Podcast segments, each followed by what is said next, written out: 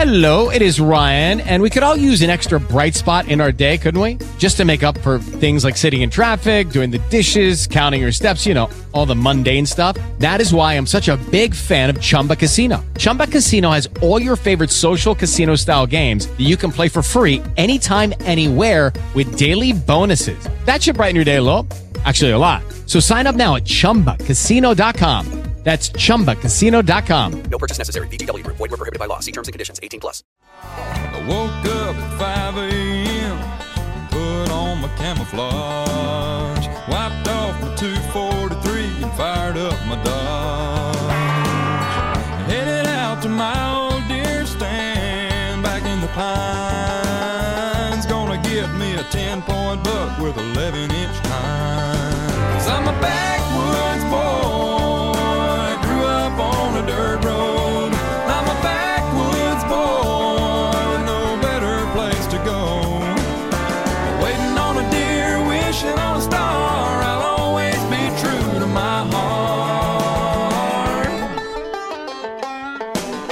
I'm a backwoods boy.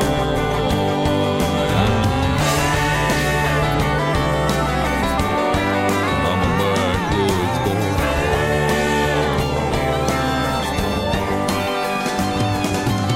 And we're back on Jim Strader Outdoors. If you're just joining us on the broadcast, we're talking tonight with Dr. James Kroll, known across the nation as Dr. Deer for his studies in deer and deer management.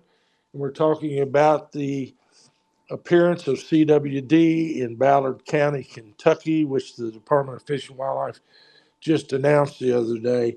Uh, Doc, before break, Scott had a question. Scott, you want to repeat it in short order again to so folks Yeah, can understand Doc. your question? just working with these agencies, um, especially over the last five to six years, and volunteering. A lot of these biologists and technicians, um, administrative staff, when they can talk, when they know it's a safe environment, with their cape on or their patch on or the uniform on, they're exhausted with CWD efforts, and a lot of these folks are scientists and they're biologists and they're hunters and fishermen um, and and they're just like man we're, we're just putting way too much time energy and effort into this cwd and maybe it's their grouse or their waterfowl or their small game that's that's getting confused. But but also the things doc that that i see from my perspective as an agriculture education teacher for over 20 years is working with these taxidermists and, and processors um, even working with some of these employees that work for uh, state agencies, I don't ever want to see it jump over into the human species. Uh, but where, in in your opinion, from the the approach that you can take on radio, where are our shortfalls? Um, where do we need to help our departments and their employees, and, and how do we as as hunters how do we agree to disagree and come together on this nationally and, and not just destroy the hunting economy and, and put anybody's health at risk? Well, you're you're describing something that that I've experienced myself. As I have also uh, been confidentially spoken to about these people are burnt out on all this stuff. And as a matter of fact, one of the, one of the higher up guys in the state the state uh, animal disease department here in Texas just said he wants it gone. They they've had it. They've had it. They they realize what is really happening here, and they're and they're burned up on it, and they and they are uh, in within the department. They they have had the fire taken out of out of them for you know the other species working on the other species. So I, I think I think that we're going to see a major change in the near future. And here in Texas, our, our commission the other day, for the first time, ruled against the the the agency biologists and their recommendations for for uh, CWD uh, in the coming year. That's never been heard of. But the commission is is realizes that it's a political disaster. The whole thing is a disaster. Now, let's go to what we can do. Let's let's use let's go to class here and, and use the the one positive that you have in Ballard County. What should be done? Well, what we recommended uh, in Wisconsin, which they really didn't do, uh, was that they is, is when you find a uh, one that's, that just appears out of nowhere there. The, the first thing you do, yes, you run the two tests, the, the one that you run locally and then the one you run at Ames or wherever. Uh, but there's a test called the Western blot test that could tell right off the bat what kind of CWD it is. Now, on these TSEs, there are three kinds of the same thing. In humans, there's three kinds. Uh, one, one is is genetic, another one is sporadic, and the, the third one is infective. The infective one being being the rarest. And we can run a Western blot test to see if the if the one that showed up in Kentucky is indeed an infective case that probably came over from Missouri or maybe maybe from the south in Tennessee, I don't know.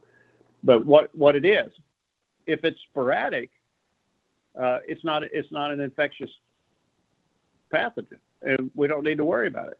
The other thing is that, that we as as hunters and the general public, we ought to be. We recommended putting together a stakeholder groups that stand ready uh, when one shows up, and the stakeholder groups are landowners, hunters, uh, biologists. Uh, you know, everybody that has a stake in all of this is is have them ready and and go in and we'll sample that area. They already have a, a zone put around it, as I understand, uh, which is a good idea. And first of all, we have to define how widespread is the is the infection. Now, like I talked about earlier in New York, they did they didn't do that, but they just they did some some sampling and they found out it was just a single case. They never found ran the test to find out if it was just a sporadic case or not.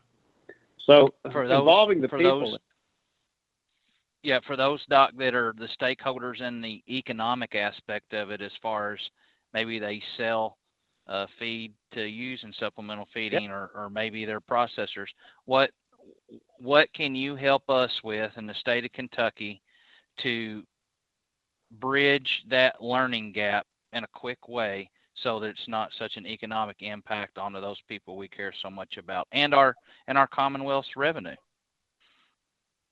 uh, by by education are you talking about educating the agency or educating the the the, the, the people more or less the business owners the entrepreneurs and and the retailers that are that are going to be possibly negatively impacted by this how how can we help them?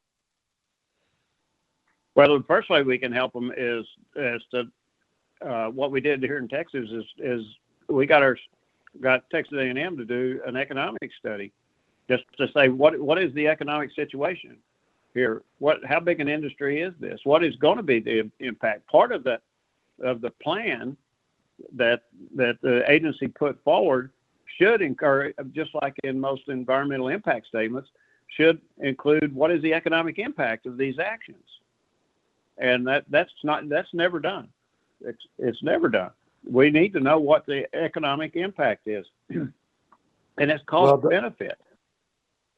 Well, and you can take from me, it will be a huge, huge negative impact, and I, I I'm concerned about that. Doc, I really liked your your idea there about the stakeholders being involved because that's been a real problem, quite frankly, with our current Fish and Wildlife Commission with the agency in recent years. And this is due to some leadership that I've been critical of for that very reason.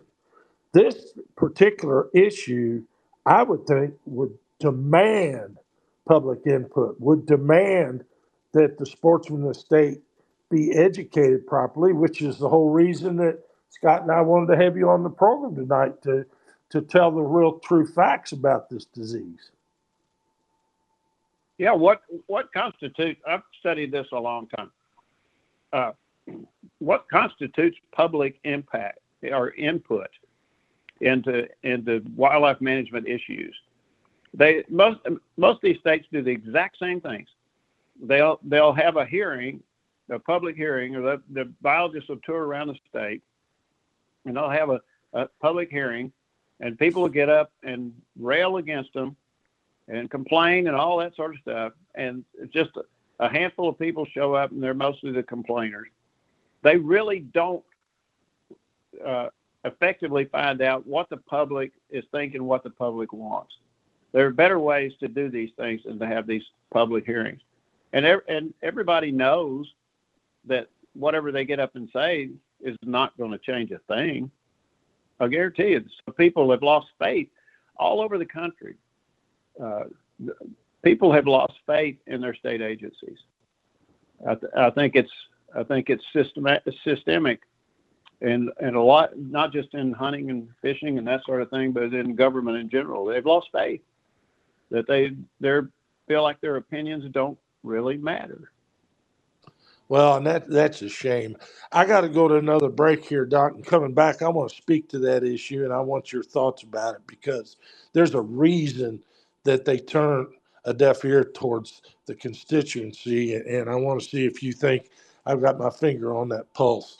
Got to go to break here, folks. It's presented by Mossy Oak Properties Heart Realty. Check them out, M O P H A R T Realty.com. Say you've got to stand for something. And we're back to Dr. James Kroll. Doc, in a real short course, what would you ask the sportsmen to do? What what would be your advice from working with the other states about how they could become active and, and be heard? What what would your suggestion there be? Well, get or, get organized. A good colleague of mine once said that that governments fear nothing more than a letterhead. And what he meant was uh, organizations, uh, hunters are, are poorly organized. They always have been for some odd reason. And and folks have got have got to get organized and, and politically active in all of this. And I'll guarantee you, as as someone said earlier in this show, the politicians pay attention.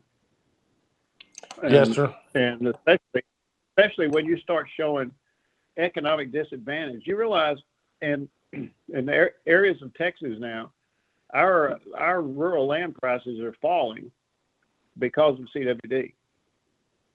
That if if an area if a property has had CWD, or it's in a county where there is CWD, it's hard to sell land nowadays. Well, and and to Scott's point, you know, there's just all kind of ramifications.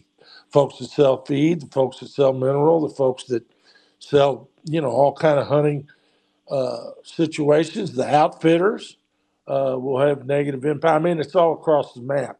Um, I want to talk about something that goes to the heart of this, in my opinion, and I want to throw this at you.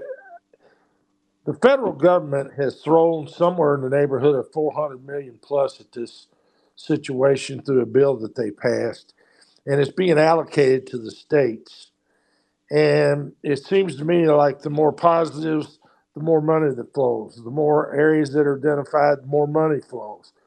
Uh, it's it, it's like this is a a testing epidemic instead of a disease epidemic. What are your thoughts about that, Doc?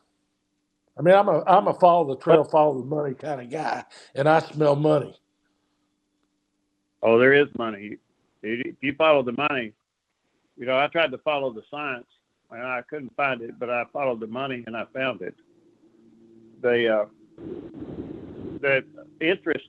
If you noticed it lately, just recently, this there's been this burst of activity in relation to CWD. Well, what got passed a year ago? Like you're saying, a, a huge bill that is doling out money to these states. And here in Texas, we, I mean, they're hiring new staff and getting all sorts of new vehicles and all kinds of stuff out of this. It's it's follow the money. You know, I, like I said, I've been a scientist for 50 years, and I've become, in the last decade, I've become terribly disillusioned about the quality of science and the motivations of folks. You know, a colleague of mine who was very uh, great scientist I respect so much. He, asked me one day, he said, You know, the hardest thing about doing science nowadays? And I said, What? He says, Trying to figure out what they want you to find out. and there there is a money. And and, and it, he wasn't being facetious. It, it's the truth. You know, uh, there's a different kind of science, and and it's not always money; it's agendas. There's a lot of, of social agendas that are out there now. You you realize that Uh, that less. Yes, yeah, to to your point, I, I think there's a lot of people out there that admit that they're not biologists, they're not outfitters. They just want the truth. They they're just they're right. it doesn't matter if we're talking about hunting or anything. There's people out there that are willing to admit that they are not the PhD or they are not the scientists. They they just want the truth. And I and I think before we went to break, we talked about now here we are. The, the where and what can people trust is it it plays havoc on getting people engaged because it has impacted people to the point to where they do not know who they can or cannot listen to, but they've come to the table humbly and admitted that they don't have the degree, they don't have the lab, they don't have the test, they don't even know what you're talking about, but they care. They admit that they care, and then they're ignored. That's right. And they're they're you know you you you can get an opinion from a, a scientists have become like lawyers. You know, you could get an opinion if you if you're willing to to pick the right one. And and that's nonsense. I mean, we've we've got a lot to fix in this society. And you know, when I was going through college, the three people that had the highest respectability in the United States were teachers, clergy, and and scientists. That isn't there anymore, and uh, it's. I'm I'm very disappointed in, in some of my colleagues and what they're what they're doing nowadays and not doing. So I don't, Doc, I don't short- Doc, in short course here in the closing minutes, what would be your recommendation on what the state should do here? Do you have a strong recommendation that you would prefer? Yeah, I do. Uh, uh, follow, you know, do what we recommended in in uh, Wisconsin. We we recommended uh, using a, a what we call a wildfire model, and that was when you fight a wildfire, you guard against spark outs. Okay, uh, and you fight the spark outs, and you can and you contain the fire. And right now, all you've got you've got one piece of information. You got a positive deer the first thing is again pull the people in don't do like they're doing in missouri where they're sending out letters saying they're going to come to the landowners and shoot their deer but go out there and and involve involve the public in the gathering of information involve the public in your research and i'll guarantee you people can this has worked for us for a long time in deer management people can't argue with the information that they help collect so get them involved in it at the grassroots level. And also, you, you hit the nail on the head a while ago. Be honest. Be honest. We had a we had the state uh, CWD guy here in Texas get up and give a talk in public, and I asked him, was there any peer-reviewed science that backed up that CWD uh, had ne- negatively impacted any deer herd in the United States? And he, he said yes. And everybody there knew there was absolutely no, no evidence he did. He later had to admit that he didn't have the evidence that it had. Well, that tells the whole story. Really and truly, it does. Doc, I can't tell you how much I appreciate you sharing your information, your experiences with the disease. They're very, very extensive, and you come at it extremely logically. And hopefully, folks that hear the program will be able to cipher through this and form opinions that are based on fact. So, uh, once again, hats off to you, partner, and good hunting out there. Well, I love. I love Kentucky. I love hunting Kentucky. I've been hunting there a long year, long number of years, and uh, and I love those people in Dawson Springs. Thank you, sir. We really appreciate you.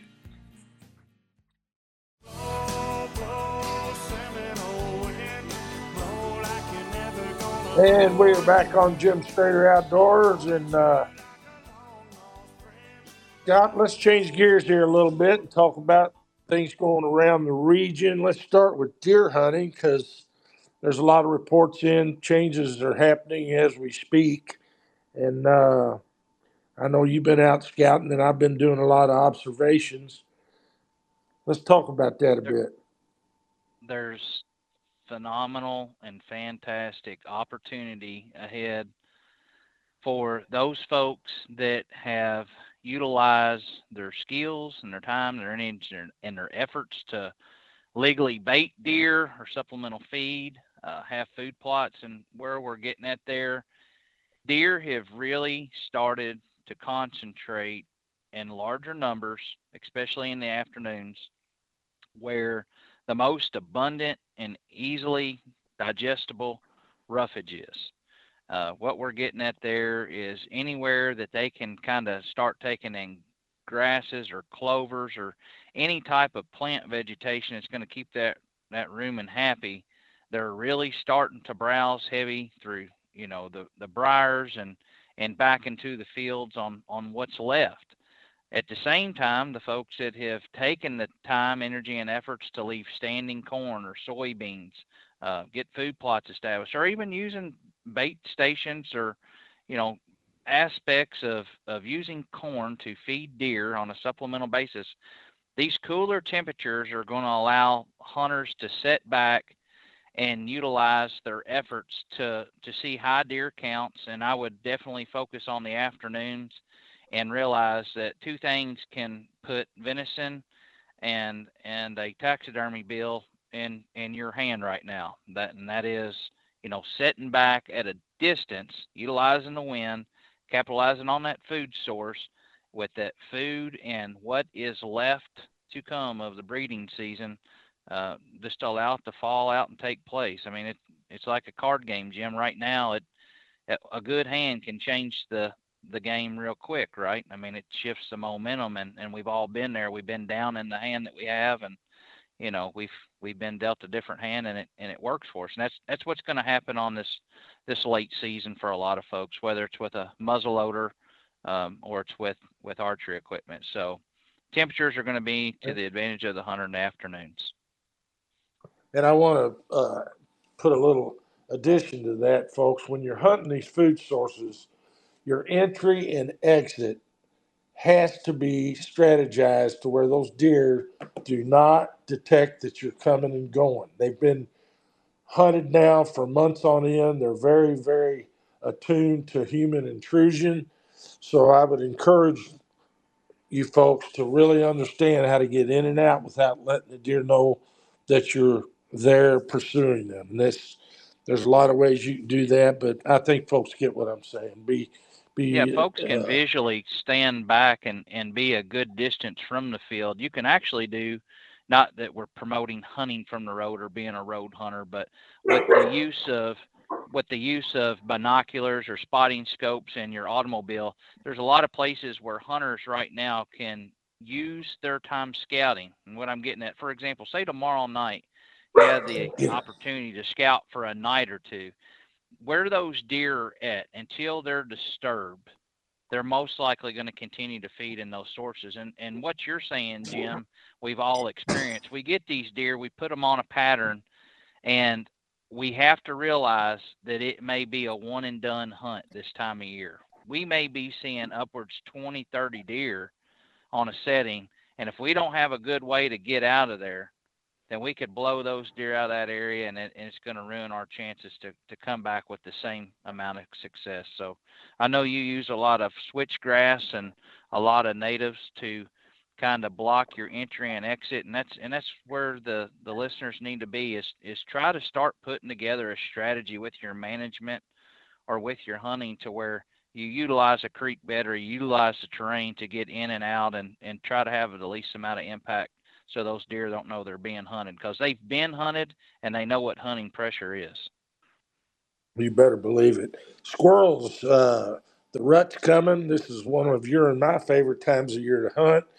You love to do uh, solo hunting, and I love to do the dog deal. I've got a new squirrel dog that I'll be talking about here uh, going forward a bit. But uh, point is, some of the best squirrel hunting of the entire year is upon us and will continue up probably till about oh the second week of January because when squirrels are rutting, they tend to stay out of the dens for most of the day. Uh, it's it's very similar to the deer rut. I mean, they're twice as active.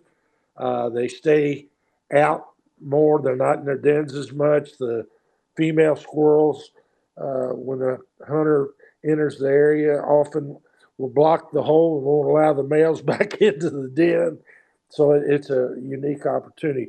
Rabbits, uh, let's talk about that a bit. Seeing a good uptick with the amount of jumps that are that are coming on, and I really do suspect that hunters that are able to get out now and and capitalize on you know some good dogs will see that their hunting's going to get a little bit better for a couple different reasons. The main reason is going to be the weather's going to be a little bit more consistent. Uh, those rabbits are going to be feeding more, getting out more. That's just more scent for the dogs to hit on, and, and the rabbits are going to be more active. And, and the other aspect of things is too is is deer season slows down.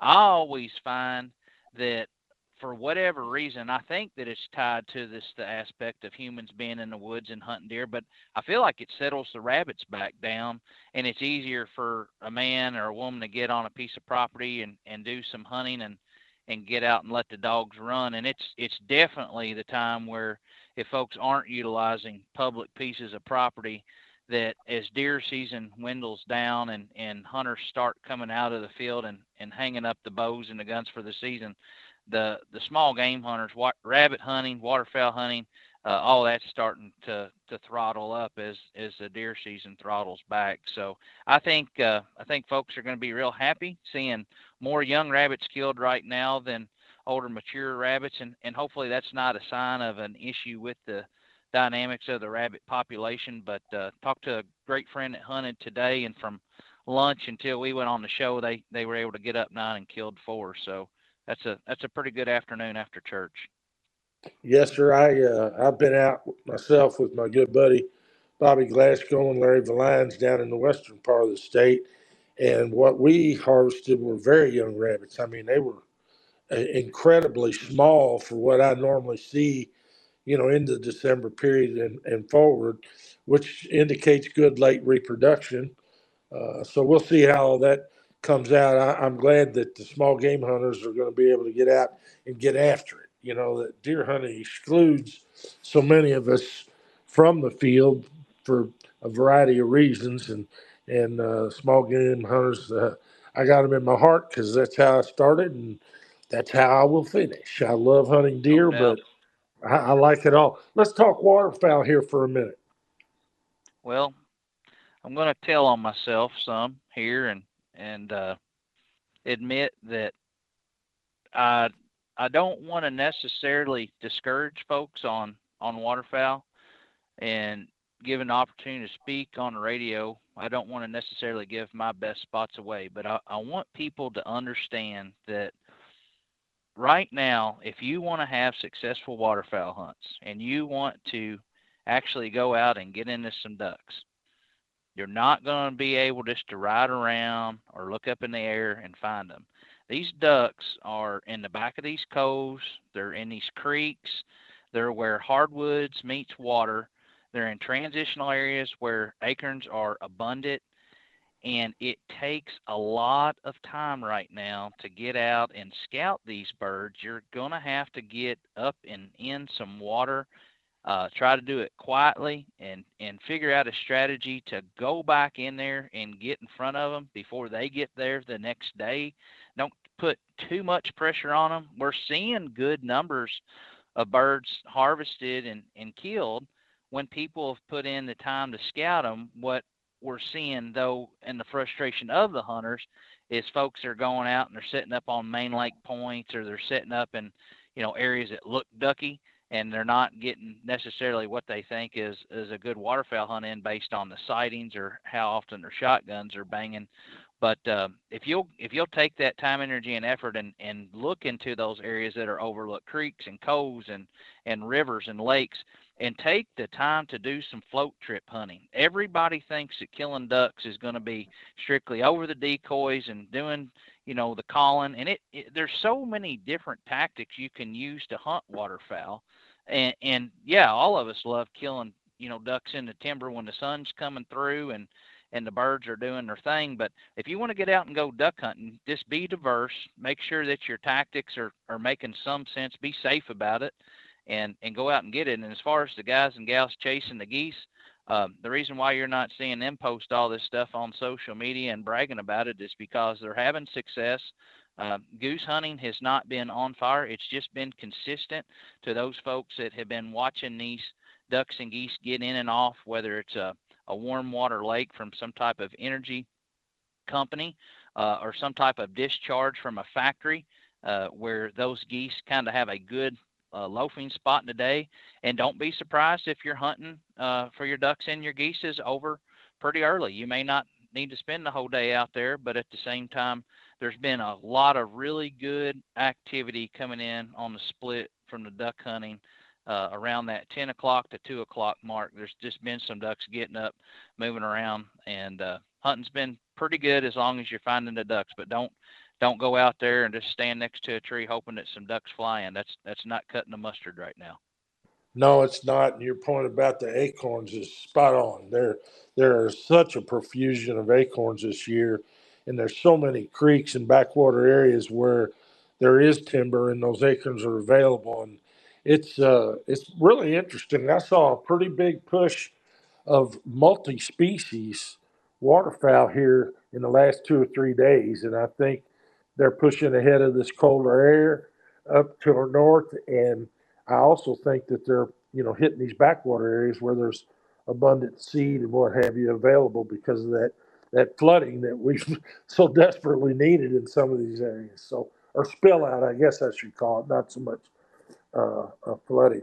All right, I'm going to go to break here real quick. Coming back from break, we're going to talk a little bit about fishing reports because there's some really good fishing available right now. So we'll be back after this. The break is presented by Mossy Oak Properties Hart Realty. Check them out, M O P H A R T Realty.com.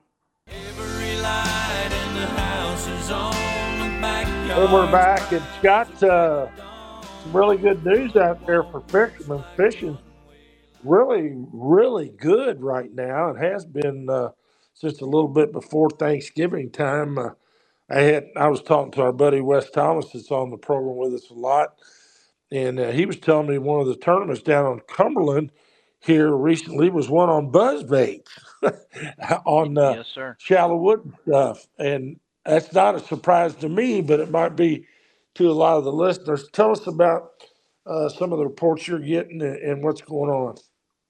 Yeah, from from reports in my fishing, we're we've all been geared up on deer season, and some of the smallmouth fishing has just been red hot. I would say it's good to great right now.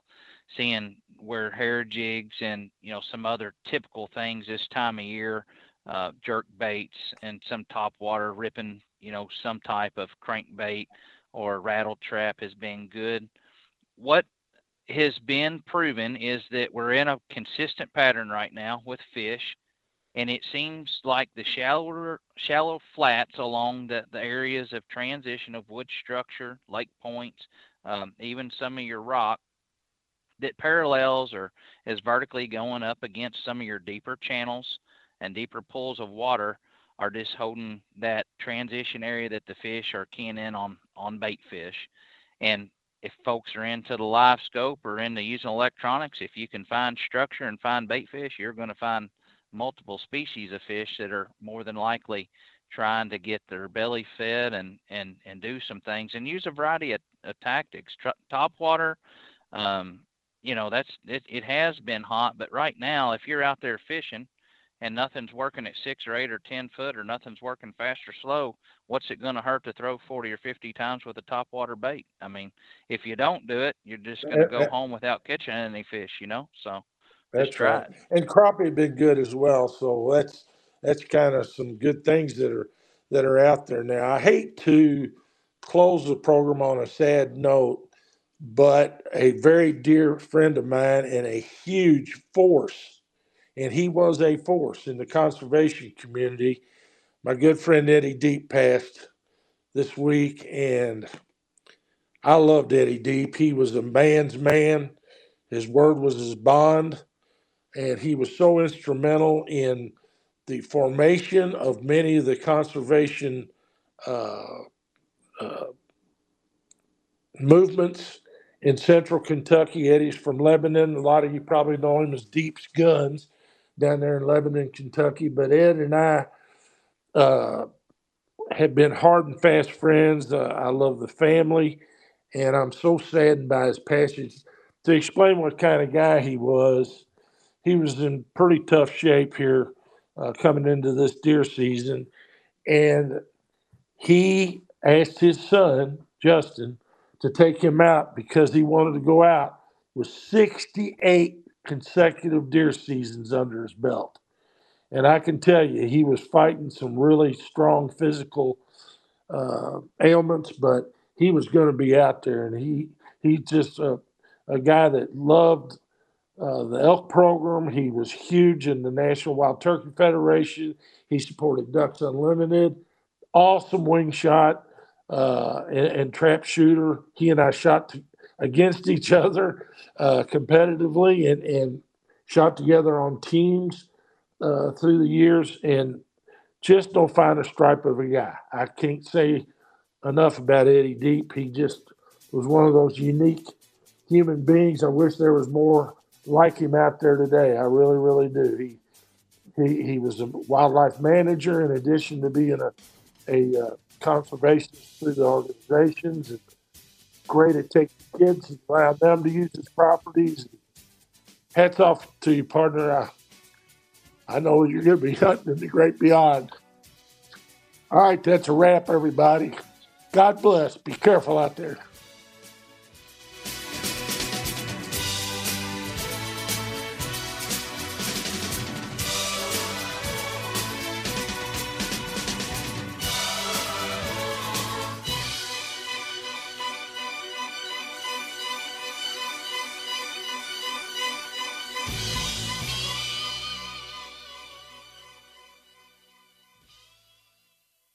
Hello, it is Ryan, and I was on a flight the other day playing one of my favorite social spin slot games on chumbacasino.com. I looked over the person sitting next to me, and you know what they were doing?